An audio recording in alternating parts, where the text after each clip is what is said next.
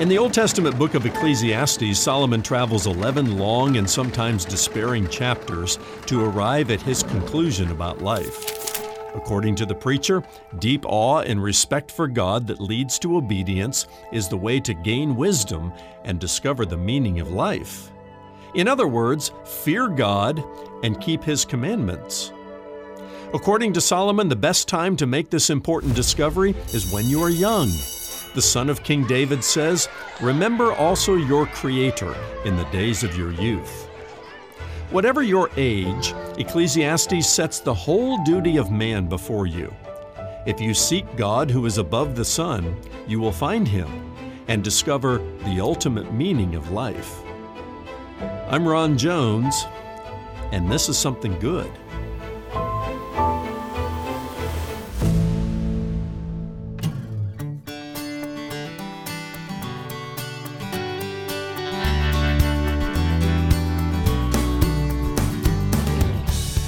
Vanity of all vanities, all is vanity. Hello and welcome to this Monday edition of Something Good with Dr. Ron Jones. My name is Brian, always glad to have you with us. Well, the author of that depressing line is none other than King Solomon, the wisest man who ever lived other than Jesus Christ. Today, Ron takes us to the book of Ecclesiastes and to Solomon's thoughts on the true meaning of life as he continues his teaching series, Route 66 the ultimate road trip through the Bible. Stay with us now or visit somethinggoodradio.org to listen to the broadcast on your schedule. That's somethinggoodradio.org. And while you're there, be sure to check out our digital library, where Ron uses his 30 years of Bible teaching ministry to answer some of your toughest questions. Now, here's Ron with today's Something Good radio message Ecclesiastes, the ultimate meaning of life. Well, Henri Nouwen was a Catholic priest and um, a very thoughtful writer. He, uh, he taught at Harvard, Yale, and Notre Dame. He also spent years serving the mentally and physically challenged at L'Arche Daybreak Community in Toronto, Canada. Uh, while teaching at the Yale Divinity School, he met and befriended a student named Fred Bateman, who was a self described secular Jew who, when Nouwen challenged him to read the Hebrew Bible, Fred Bateman said, uh, It doesn't speak to me. It is a strange, faraway world. And that's when Nouwen looked at Bateman and said, Well, at least read the Old Testament book of Ecclesiastes. You know that one that starts out, Vanity of vanities, all is vanity. Well, Fred Bateman took the challenge and he came back to class the next day and he said to uh, Professor Nouwen, I read it. Just as you told me to. I read the book of Ecclesiastes, all of it from chapter 1 all through chapter 12. And what I learned is there is a place in the Bible for a skeptic like me. And I am so very encouraged by it. Are you a skeptic? I, I know you wouldn't want to admit that in a place like this today. You, you, came to church this morning, but is, is, there something down deep inside of you that is yet to be verbalized that is wondering if there is meaning and if there is purpose in life? Well, welcome to the book of Ecclesiastes. This, this, this portion of God's Old Testament wisdom literature. Uh, the next place that we arrive on the ultimate road trip through the Bible, a place where artists and scientists and philosophers and uh, monarchs and, and even theologians come and find answers to their questions, their burning questions about the ultimate meaning of life. Now, the reality is, apart from God, uh, there's not much meaning. There's no meaning at all. It's hard to find purpose apart from God. And that's sort of the thesis of the book of Ecclesiastes. But the ph- philosopher concludes sort of with circular meaning. The philosopher says the meaning of life is to give life meaning. And if that has any meaning to you, boy, you're well, well beyond where I am. Uh, the humanist says the meaning of life is that which we choose to give it, spoken like a true humanist. The agnostic would say, or, or really pose the question uh, with a bit of skepticism in his heart can anybody really uh, discover the meaning of life? Even that British uh, comedy troupe known as Monty Python and his Flying Circus, uh, they, they, they you know, uh, searched this question and they, they put out a movie. Remember the title of it? It was called The Meaning of Life. No, I don't think Monty Python uh, figured out uh, the meaning of life either. So perhaps the wisest man who ever lived can help us. And I'm talking about Solomon. 3,000 years ago, Solomon um, gave us this personal journal, a journey that he went on. And he begins in chapter 1 and verse 2 Vanity of vanities, says the preacher. Vanity of vanities, all is vanity. He uses the word vanity over and over and over again to describe his life's uh, uh, experience. Uh, other uh, translations of the Bible use the word meaningless. The idea is utterly useless. We would not expect to hear a preacher say something like this about life, would we? Uh, but Solomon, the son of David, did. And it begs the question for us why, why was Solomon so pessimistic about life? Or was he? You got to read the book of Ecclesiastes carefully and, um, and understand where Solomon is going and how he concludes. The Old Testament wisdom books are really places to fuel up and find rest for our souls. However, we come to the book of Ecclesiastes and it seems more like a dark detour on the ultimate road trip through the Bible. Solomon takes his readers on a rhetorical trip through agnosticism, hedonism, materialism, pessimism, and even fatalism. And if you're not careful, you, you get so far into the book and it becomes wearisome, and you're thinking, is this even inspired scripture? Does this even belong in the scripture? How dare uh, anybody bring this kind of skepticism and pessimism into the presence of God? Some people have questioned uh, Ecclesiastes that way. However, I say it shouldn't surprise us that God gave us a book for skeptics that address the ultimate meaning of life, written by a man who tried to find satisfaction in just about everything but God. And Solomon was the right man to travel on this journey for, with, for us and, and to report back to us in uh, this writing we know as the book of Ecclesiastes. God had given him unlimited resources to spend on his insatiable desires. Think about that. You say, oh, if I just had enough money. Solomon did. He's traveled that journey. He's reporting back on the vanity of vanities. Uh, did anything or anyone ultimately satisfy Solomon, or did Solomon come to the same conclusion that Mick Jagger did of the Rolling Stones? I can't get no satisfaction. You, you can just write that phrase across at least the first 11 chapters of the book of Ecclesiastes. Now, Jewish tradition tells us that Solomon wrote his love song, that is the Song of Solomon, which we'll uh, look at next week, that he probably wrote that in his early years. He wrote the book of Proverbs and collected and compiled the Proverbs during his middle years, but that he probably wrote Ecclesiastes during his declining years, expressing an old man's sorrow and regret. And it's true that Solomon did not always practice the wisdom that he possessed by God's grace. That's, that's going to be abundantly clear when we get to his love song next week. Much of Ecclesiastes describes the musings of a desperate man who was out of fellowship with God and who tried to find meaning under the sun. That's an important phrase. Under the sun. It's a humanistic phrase that appears 29 times in the book of Ecclesiastes, and it unlocks for us what, what, what's happening here. In the first 11 chapters, Solomon is describing how he took his unlimited resources to fulfill and spend it on his insatiable desires under the sun from a human perspective. He's tried everything. Whatever you think, oh, if I just had a little bit more of that, Solomon had it. He's the guy that is most qualified to travel on this journey, to fill his life with everything and more that this world has to offer, and to come back with a report. And that's what we have in the book of Ecclesiastes. Now, time does not allow to pursue every um, vanity that Solomon pursued. So I want to highlight a few things that he mentions here. starting with the idea, again, that life is meaningless. It is a vanity of vanities. It is utterly useless apart from God.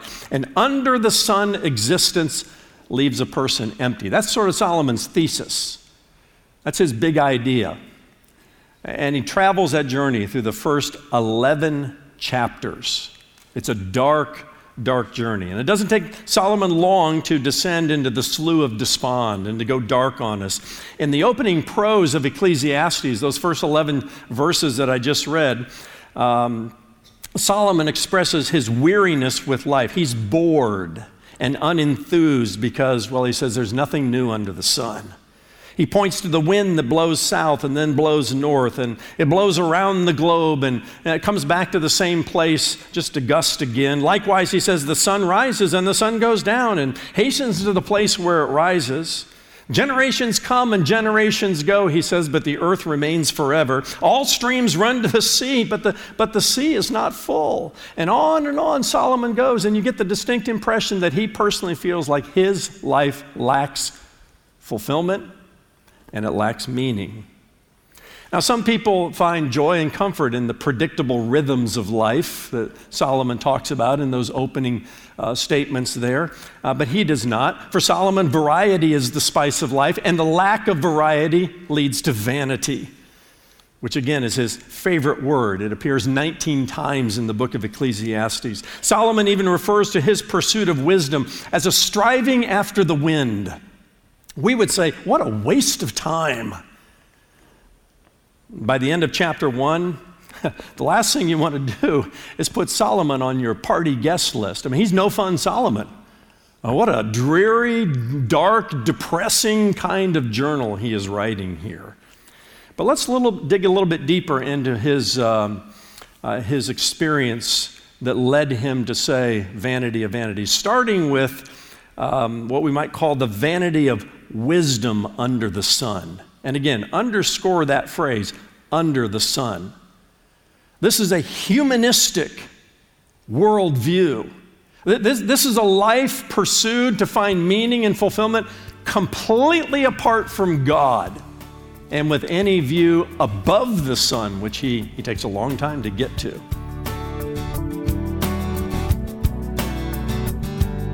Up next, the second half of today's message with Dr. Ron Jones, lead pastor at Atlantic Shores Baptist Church in Virginia Beach, Virginia. Today's teaching comes from Ron's monumental series, Route 66, the ultimate road trip through the Bible.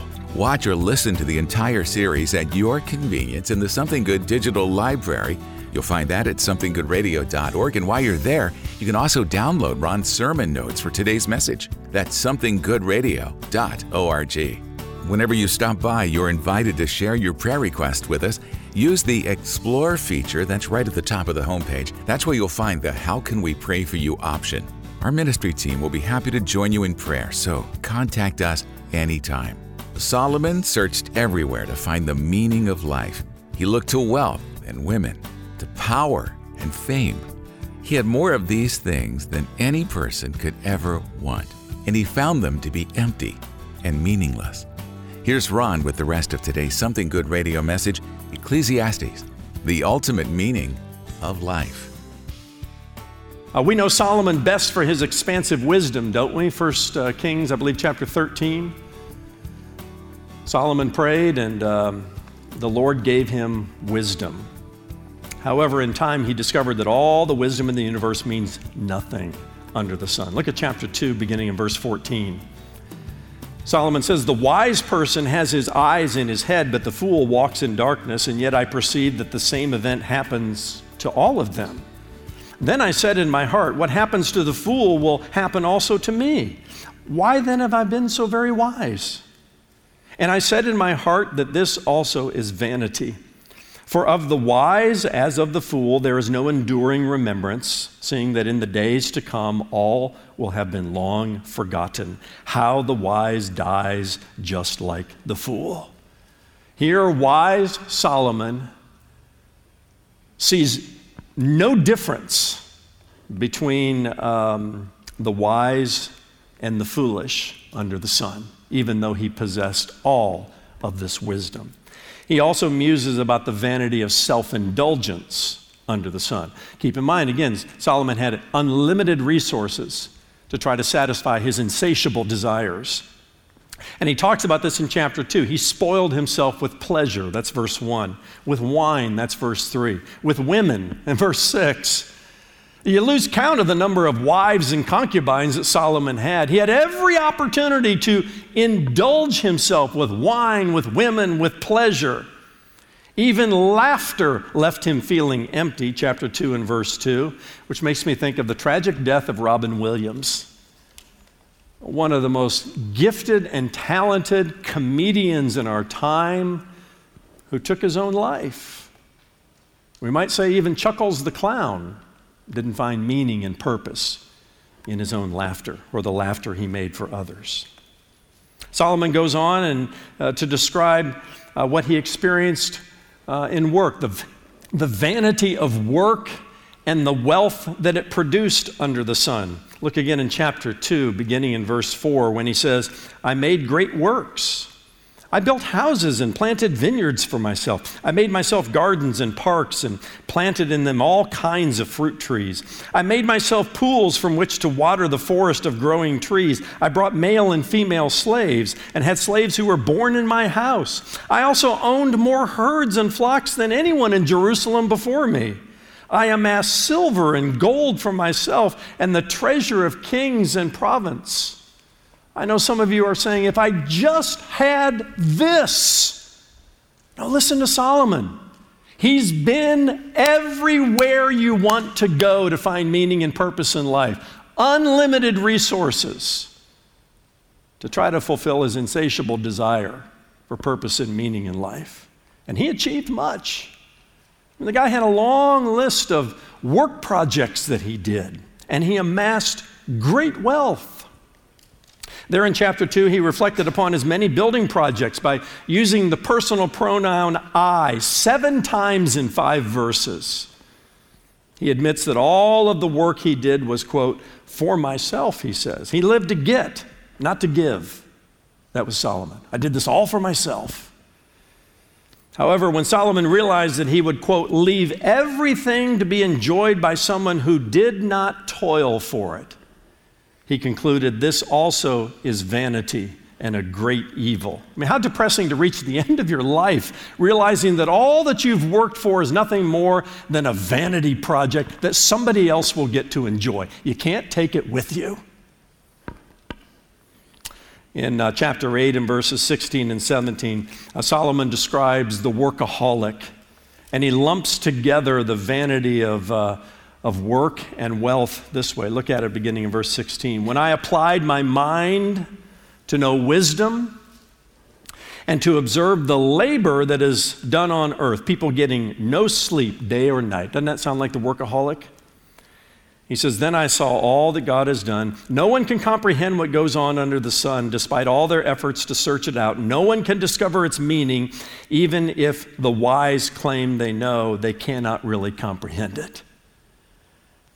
Just sounds like a dark, skeptical, pessimistic view of life. One, one more example. And um, as any skeptic might do, uh, Solomon wrestles with the vanity of death under the sun. Uh, chapter 3, I know I'm going back and forth, but now we're back to chapter 3 and verse 18. I said in my heart with regard to the children of man that God is testing them to see that they may, uh, that they may see that they themselves are but beasts. For what happens to the children of man and what happens to the beasts is the same. As one dies, so dies the other. They all have the same breath, and man has no advantage over the beasts, for all is vanity. All go to one place. All are from the dust, and to dust all return. Who knows whether the spirit of man goes upward and the spirit of the beast goes down into the earth? So I saw that there is nothing better than that a man should rejoice in his work, for that is his lot. Who can bring him to see what will be after him? Wow. I mean, Solomon's perspective of death under the sun is frankly depressing.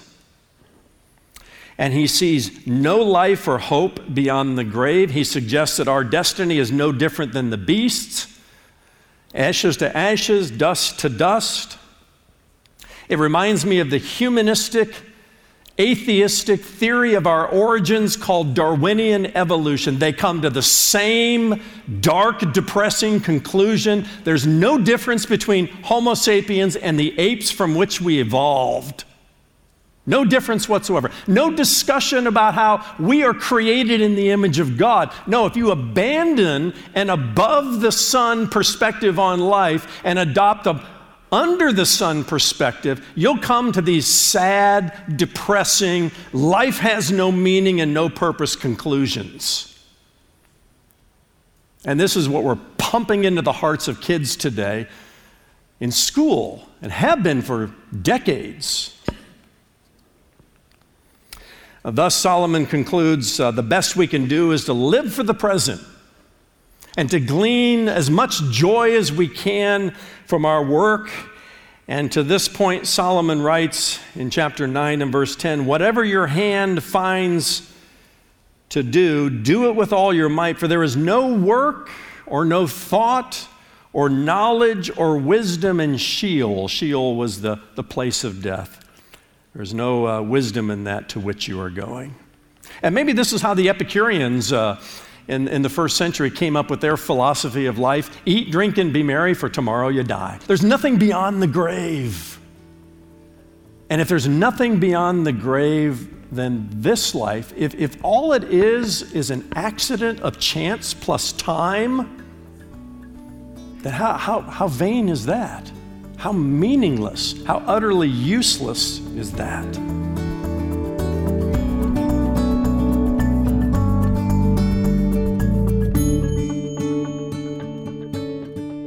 You looked for meaning and purpose in everything under the sun, only to come up empty and frustrated?